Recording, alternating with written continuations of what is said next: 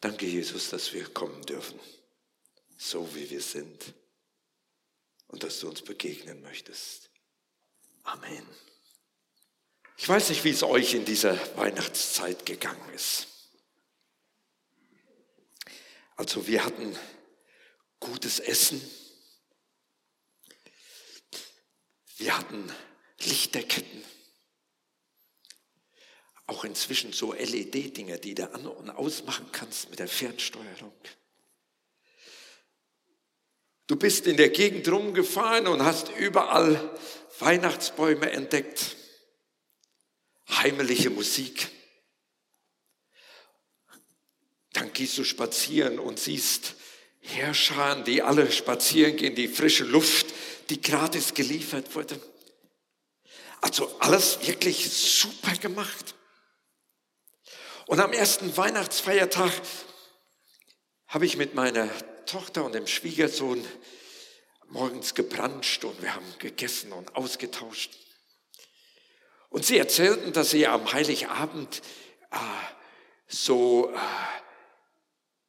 Zoom-Hoppening gemacht haben, so von einem Gottesdienst zum anderen. Sie haben ganz viele äh, Pfarrer in ihrer Bekanntschaft drin und wollten überall sehen, wie die die Weihnachten feiern. Sie haben sich als erstes bei uns eingeschaltet mit dem Hofgottesdienst. An alle, die da so mitgewirkt haben, mal ein dickes Dankeschön. Ihr habt eine super Arbeit gemacht.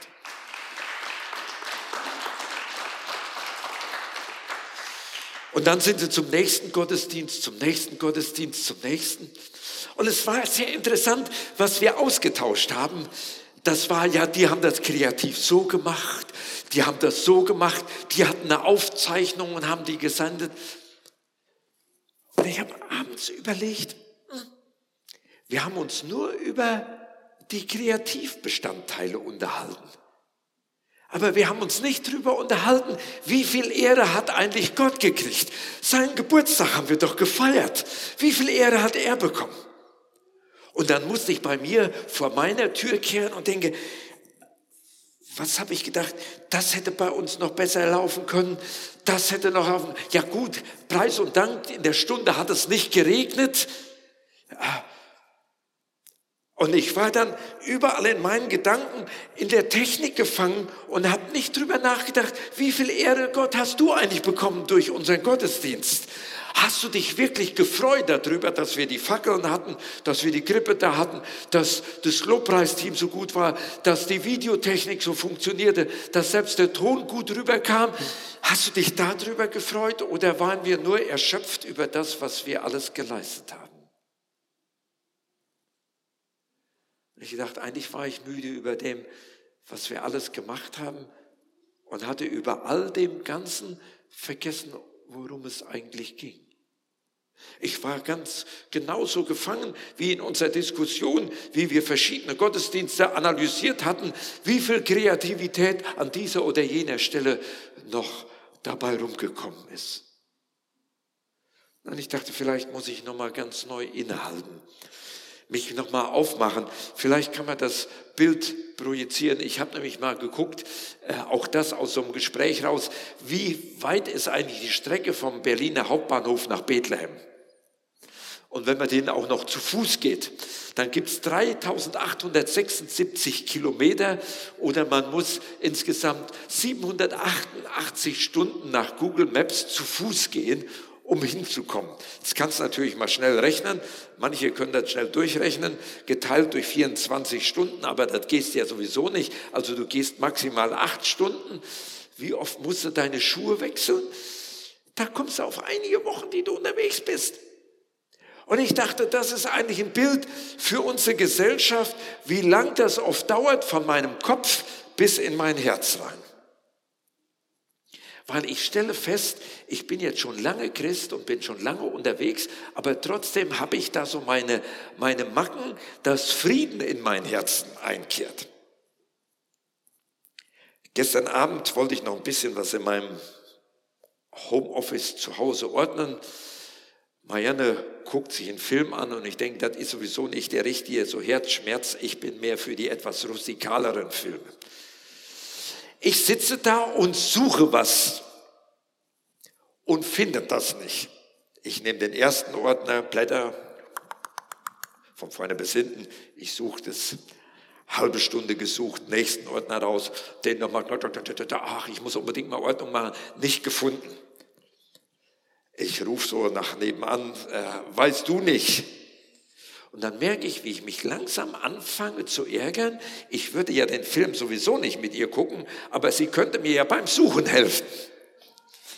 Und ich merke, wie so ganz langsam äh, der Weihnachtsfrieden bei mir einkehrt, äh, der Weihnachtsunfriede bei mir einkehrt. Zwei Stunden habe ich gesucht und habe es immer nicht gefunden und die guckt immer noch. Sie war eigentlich schuld. Nee, ich war für das Abheften ja eigentlich zuständig an dieser Ecke.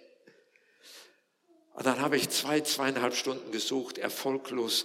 Was war das Ergebnis? Ich habe mich innerlich aufgeregt ohne Ende.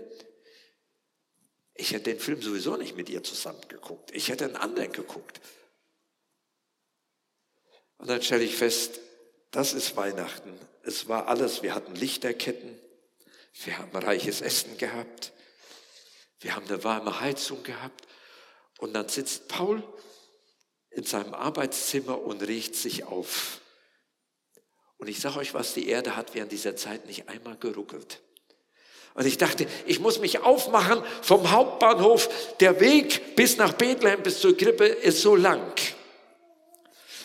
Und dabei bin ich dann hängen geblieben, nochmal an das, was ich vorbereitet hatte zur, zur Predigt, nämlich mitten in einen Jeremia-Vers, den ich aus der Losung am ersten Weihnachtstag rausgeholt habe, der mich wirklich angesprochen hat. Da spricht Jeremia ein Wort Gottes hinein, nachdem Gott gesagt hat, es ist so viel Unruhe, es ist so viel Unfrieden in meinem Volk da, das ist schlichtweg eine Katastrophe.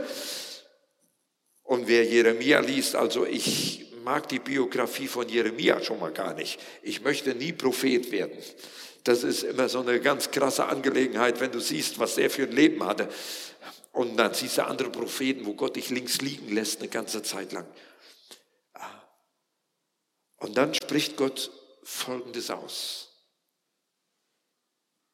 Siehe, ich will sie heilen und gesund machen und will ihnen dauernden Frieden gewähren. Ich lese das nochmal. Herr Jesus, ich muss das nochmal lesen, was da wirklich steht. Siehe, ich will sie heilen und gesund machen und will ihnen dauernden Frieden gewähren. Zu einem Volk, das nicht nach seinem Namen fragt, die so chaotisch unterwegs sind, die alles haben, einen vollen Kühlschrank, eine, äh, ein warmes Zimmer, eine Ehefrau, ich bin nicht alleine. Ich habe alles, ich habe sogar eine Wohnung, ich muss nicht im Zelt in einem Flüchtlingscamp bei Minustemperaturen unterwegs sein. Und trotzdem habe ich Unfrieden. Ich sage, Paul, was bist du komisch? Fang doch mal an zu beten. Nein, jetzt ärgere ich mich gerade. Kennt ihr so ein Gefühl? Ich bin unmöglich. Und deswegen dachte ich, ich muss das nochmal auch hier in die unsichtbare Welt hineinsprechen, weil der Feind kommt, um permanente Unruhe zu schaffen. Und er findet bei dir eine Lücke, die besonders bei dir auf Reaktion stößt. Du ärgerst dich vielleicht über das Fernsehprogramm, du ärgerst dich vielleicht, dass du alleine bist, du hast Unfrieden vielleicht darüber. Und es gibt so viele Dinge, da musst du gar nicht nach Syrien oder Afghanistan gucken, sondern du kannst hier schon Pickel kriegen über das, was alles komisch ist. Und dann kommt die Weihnachtsbotschaft, ja, gute Nachthütte dann kommt es, dass wir uns aufmachen sollen und sollen sogar den Frieden verkündigen. Aber was schaffen wir? Ich habe festgestellt, es heißt ja immer, zum Streiten braucht es zwei. Aber ich kann mich schon immer mit mir selbst streiten. Meine innere Unruhe ist manchmal viel größer, als dass ich mich über irgendeinen anderen ärgere. Aber wo zwei sich streiten, das kennt man. Zum Streiten gehören immer zwei. Und wenn sich Kinder streiten, dann müssen sie normalerweise, eine geht in das Zimmer und der andere in das. Und wenn die dann wieder nachher artig sind, dann dürfen sie wieder zusammenkommen. Erzieherische Maßnahmen. Das kennt ihr, das kennt ihr sehr genau. Ich kenne das. Aber wie ist es bei Erwachsenen? Bei uns zerschlägt man ganz schnell mal Glas, dann geht was kaputt, dann ist der Unfriede da und dann ist es ganz schwierig, wieder zusammenzukommen. Und hier sehe ich diese Botschaft von Weihnachten, die, die kommen muss, sonst passiert nichts. Da müssen wieder zwei zusammenkommen, damit wieder Frieden herrschen kann. Und das ist die Botschaft wieder zu Weihnachten.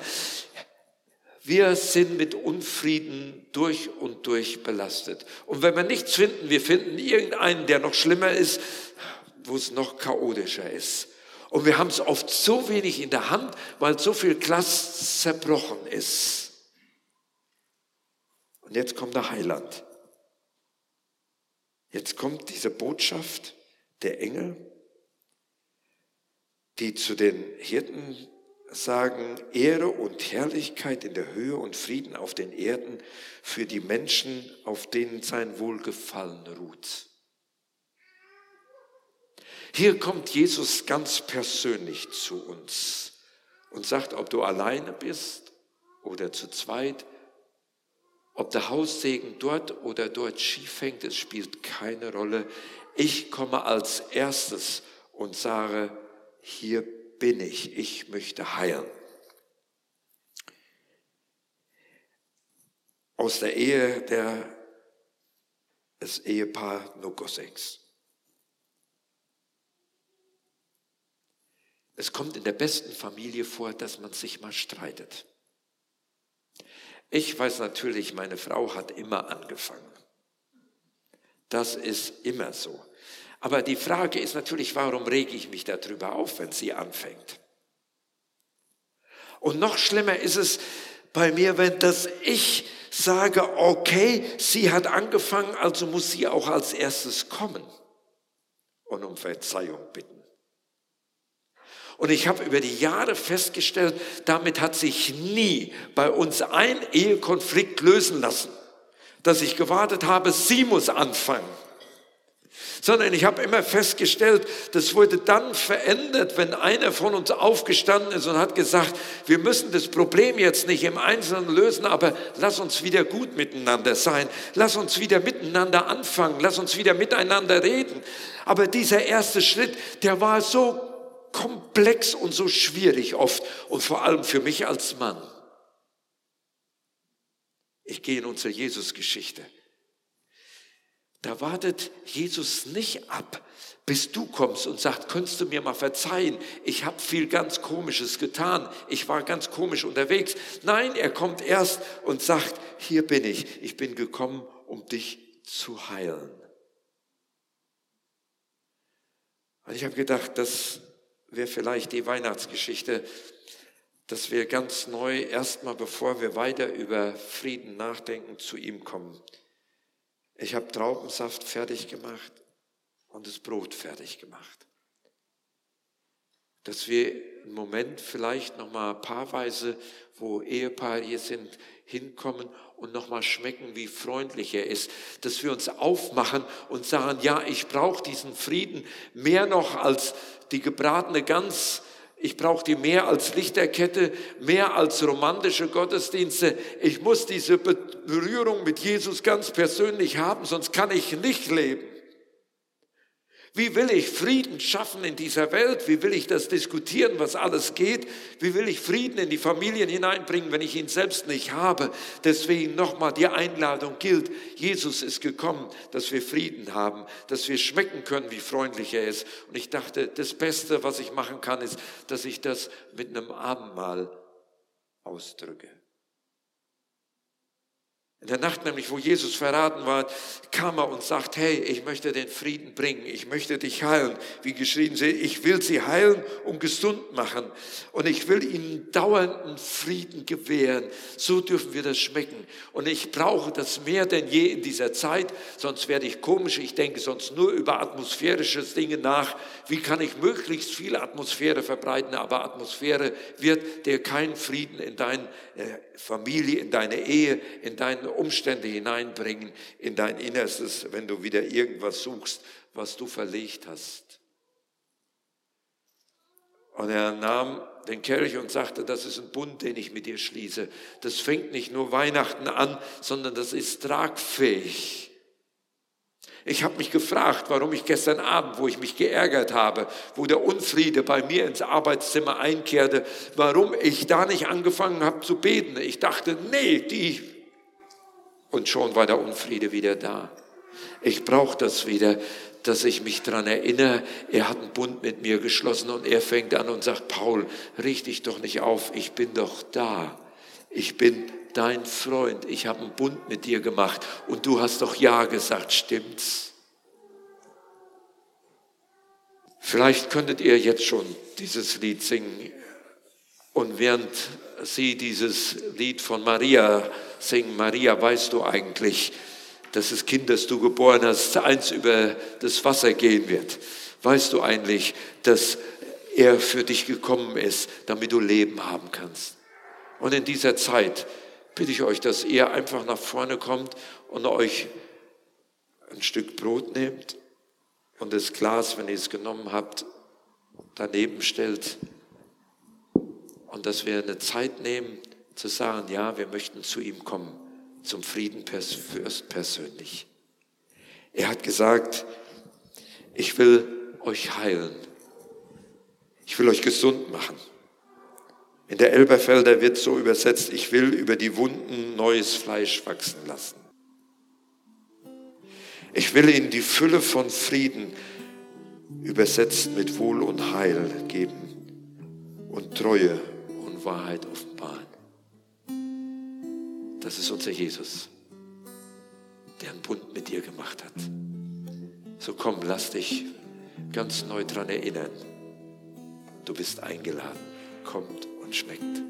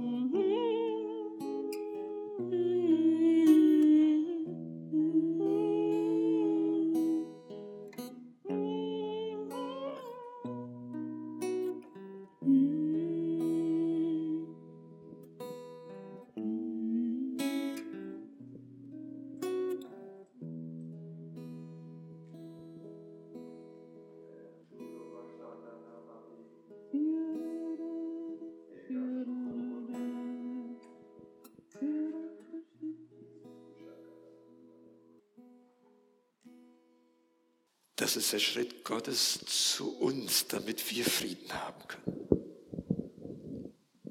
Aber die Weihnachtsgeschichte hat ja noch die andere Seite. Wenn wir geschmeckt haben, wie freundlich er ist, dann heißt es bei den Engeln, Ehre und Herrlichkeit zu Gott in der Höhe bei den Menschen seines Wohlgefallens, Frieden bei den Menschen seines Wohlgefallens. Wenn wir geschmeckt haben, dass er mit seinem Frieden da ist, dann hat es was mit Sendung zu tun, dass wir diesen Frieden hinaustragen. Aber dann ist die Frage, wie macht man das? Es gibt diese kleine Anekdote, wo eine sehr beleibte Frau zum Arzt kam und sagte, ich möchte gerne was zum Abnehmen von Ihnen verschrieben bekommen. Und dann verschreibt der Arzt was, so, so ein Glas mit ganz vielen Tabletten drin. Äh, und dann sagt äh, äh, die Frau oder der Mann, der Beleibte zum Arzt, äh, wie viel soll ich denn täglich davon an welchen Momenten nehmen? Dann sagt der Arzt, am besten jeden Tag das Glas einmal umdrehen und dann aufheben. Das nimmt schneller ab als wenn sie, ja. Und ich habe gedacht, ja, vielleicht ist das auch das für uns, dass wir wieder, wenn wir anfangen, den Frieden, den wir jetzt gerade hier erlebt haben, wenn wir den mit hinausnehmen, nicht in der großen ah, äh, To-Do-Liste, sondern dass wir vielleicht wieder fragen, Herr, wie kann ich dich am besten ehren? Vielleicht muss ich mich dann mehrfach nochmal beugen und zu sagen, er hat sich aufgemacht. Jetzt suche ich seine Ehre ganz neu. Ich komme ganz neu zu ihm und zu sagen, Herr, wenn ich heute durch den Tag gehe, was ehrt dich denn besonders?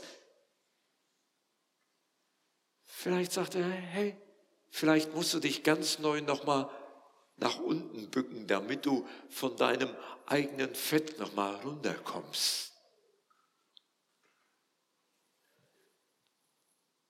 Ich habe mich gefragt, so am Weihnachten, wo habe ich seine Ehre gesucht?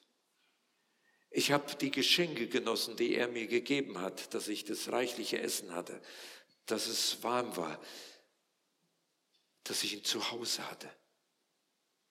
Unbezahlbar, diese Sachen. Ich war nicht auf der Flucht.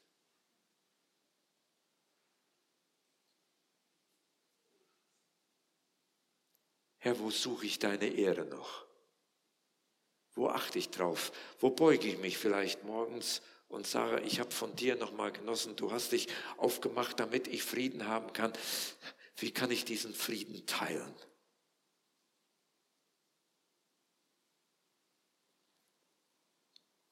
Hier würde ich euch jetzt ganz gerne noch einmal herausfordern, dass wir überlegen, mit wem könnte ich diesen Frieden von Weihnachten teilen. Jetzt, jetzt bitte kein, kein Riesenprogramm, wie ich jetzt draußen vielleicht eine Straßenevangelisation anfange, sondern dass ich mir vielleicht einen aussuche, wo ich friedlos mit unterwegs war. Vielleicht hast du auch so den einen oder anderen Lieblingsfeind. Wenn so ein bestimmter Name äh, fällt, dann hast du sofort einige Kommentare. Das fällt besonders leicht bei Politikern. Ich nenne den Politiker Nummer A und du weißt sofort, jetzt hast du eine Diskussion für die nächsten zehn Minuten, was die Person alles falsch macht oder richtig macht. Und dann frage ich dich, wie oft hast du für diese Person gebetet, dass er eine Berührung mit Gott hat? Wie oft? Aber das ist ja noch weit weg, wenn die dann in den USA oder in Russland wohnen oder sonst wo. Viel interessanter wird es ja, wenn du deinen Nachbarn siehst. Oder aus der Verwandtschaft jemanden, den man eigentlich nicht so gerne einladen würde. Ich würde gerne mit euch einen Moment beten, dass ihr euch überlegt, für wen könnte ich jetzt mal beten, was so eine ganz besondere Herausforderung ist. Also nicht, den du nachher anrufst und sagst, ach, lass uns wieder gut miteinander sein, sondern wo du sagst, ohne Wunder Gottes wird es hier nicht gehen.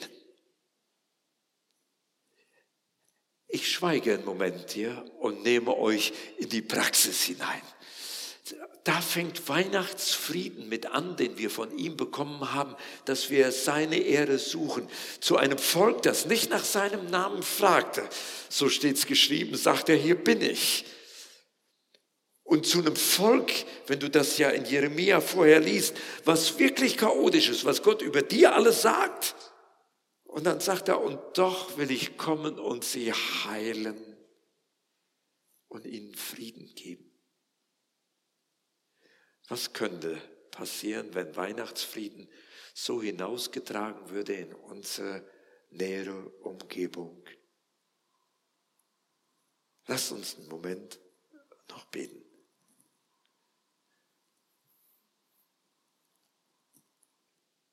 Herr Jesus, wir haben so unmögliche Figuren in unserem Kopf. Aber du hast mit uns unmöglichen Figuren was anfangen können und hast dich um uns gekümmert. Und so bete ich, dass du jetzt kommst, dass du deine Hand ausstreckst, weil gerade wenn die, die Personen, die wir jetzt genannt haben, in unseren Gedanken, in unseren stillen Gebeten, wenn sie doch kommen und dir wieder Ehre geben, das ehrt dich doch. Herr Jesus, ich möchte das nicht nur beten, damit es mir besser geht und dass eine bessere Beziehung wieder entsteht, sondern ich möchte beten, dass du dadurch Ehre bekommst. Dass selbst in Krisensituationen dein Friede sichtbar wird, so wie du das versprochen hast, als du gekommen bist. Ich bete, dass wir demnächst Berichte hören von dem, wie du Wunder gewirkt hast wo unmögliche Dinge möglich wurden, weil du deine Hand ausgestreckt hast. Und wir wollen dir sagen, dafür sollst du Ehre bekommen. Amen.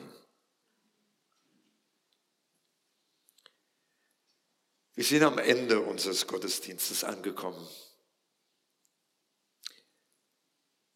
Ihr, die ihr jetzt am Bildschirm wart, ihr habt gesehen, wie wir das Mahl genommen haben.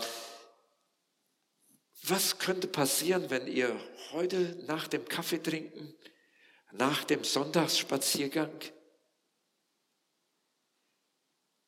am Wohnzimmertisch ein Stück Brot nehmt einen Traubensaft oder einen Schluck Wein nehmen und sagen, jetzt feiert Vater, Sohn und Heiliger Geist mit mir zusammen Abendmahl. Nicht, dass du nur alleine bist, sondern er hat gesagt, er will dabei sein. Ich mache Mut, ihr, die ihr am Bildschirm seid, wenn ihr vielleicht jetzt unseren Abschlusssegen noch mitnehmt, dass ihr sagt, okay, ich gehe jetzt schnell in die Küche und hole mir die Requisiten und ich feiere nochmal nach. Weil der Friede soll in unsere Wohnungen einkehren, die soll in unser Zuhause einkehren. Der Friede Gottes soll kommen, nicht nur ausgesprochen werden über uns, sondern der Shalom Gottes soll in unseren Wohnungen mitten in der Einsamkeitsfrage, mitten in der Sache, wo wir es nicht genau wissen, wie es weitergeht, da soll er einkehren. Was könnte passieren? Ich mache Mut, dass ihr heute noch eine Zeit nehmt, wo ihr ganz einfach stille werdet und dieses tiefe Hinunterbeugen von Jesus Christus persönlich erlebt. Er ist ja gekommen als Friedefürst.